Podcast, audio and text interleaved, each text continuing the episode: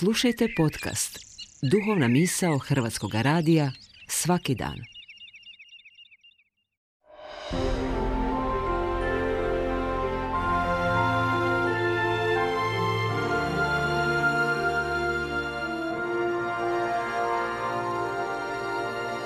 Duhovna misao. Urednica je Blaženka Jančić.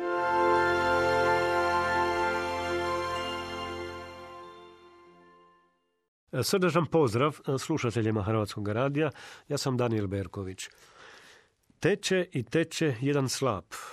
Što u njem znači moja mala kap? Gledna duga u vodi se stvara i sjaj dršće u hiljadu šara.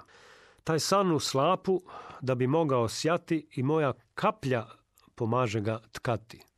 Tako zbori veliki hrvatski pjesnik Dobriša Cesarić u svojoj pjesmi Slap i slavi malu kap koja čini slap. Dakle, može li malo postati ili biti puno? Tvoja i moja mala kap može postati slap. U biblijskom Lukinom evanđelju u 21. poglavlju stoji pripovijest o ondašnjim milodarima. Ovaj izvještaj Isus ovako opisuje pa veli Opazi kako bogataši ubacuju svoje darove u hramsku riznicu. Ali ugleda i neku siromašnu udovicu kako baca onamo dva novčića, pa reče ova siromašna udovica stavila je više nego svi drugi. Očito je ovo malo, dva novčića, postalo puno. U toj evanđelskoj priči u Isusovim očima ova dva udovična novčića više su vrijedila od obilnih bogataških darova koje su darivali za hramske potrebe i svoju samopromociju. Ovo malo od udovice zapravo je bilo puno i više od svih onih bogataških davanja koje su ovi davali od svojega probitka. Ona je pak izgleda dala sve što je imala. Ono malo, ne samo u materijalnom pogledu, može biti puno. Tako malo je potrebno da stvari krenu u dobrom ili manje dobrom smjeru. Dovoljna je jedna riječ, previše, pa da kap prelije čašu.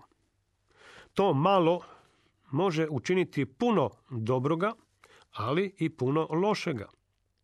Kolokvijalnim riječnikom ovo malo, jedna riječ moguće, može biti prekretnica. Dobro dolazi u malim količinama. Biblijski pisac to ovako opisuje. Bolje je malo riječi solju začinjenih nego puno nadugačko pričati, jer mnogo riječi isprazna je tlapnja. Potom nastavlja. Bolje je malo sa strahom gospodnjim nego veliko blago i s njime nemir. Kvasac je u biblijskom tekstu učestala prispodoba za ono malo što čini velike stvari, bilo dobre ili loše. A zašto kvasac? Kvasac je taj mali dodatak koji će promijeniti cjelinu. Ono vrije pa i započinje proces fermentacije, bubrenja, polako ali sigurno od brašna i vode nastaje tijesto pa onda i kruh. Taj mali dodatak mijenja cijelu bit stvari. Kvasac Bože dobrote nadilaze kvasca ljudske zloče. Zato je kap Bože dobrote jača od mora zloče. Za dobro je potrebno samo kap dobrote. No ako kap prelije čašu, takva se kap lako pretvori u poplavu zla. Dnevno smo suočeni sa ove dvije kapi. Sveto pismo potiče vjernika, ali onoga koji možda nije vjernik i kaže revnujte za dobro.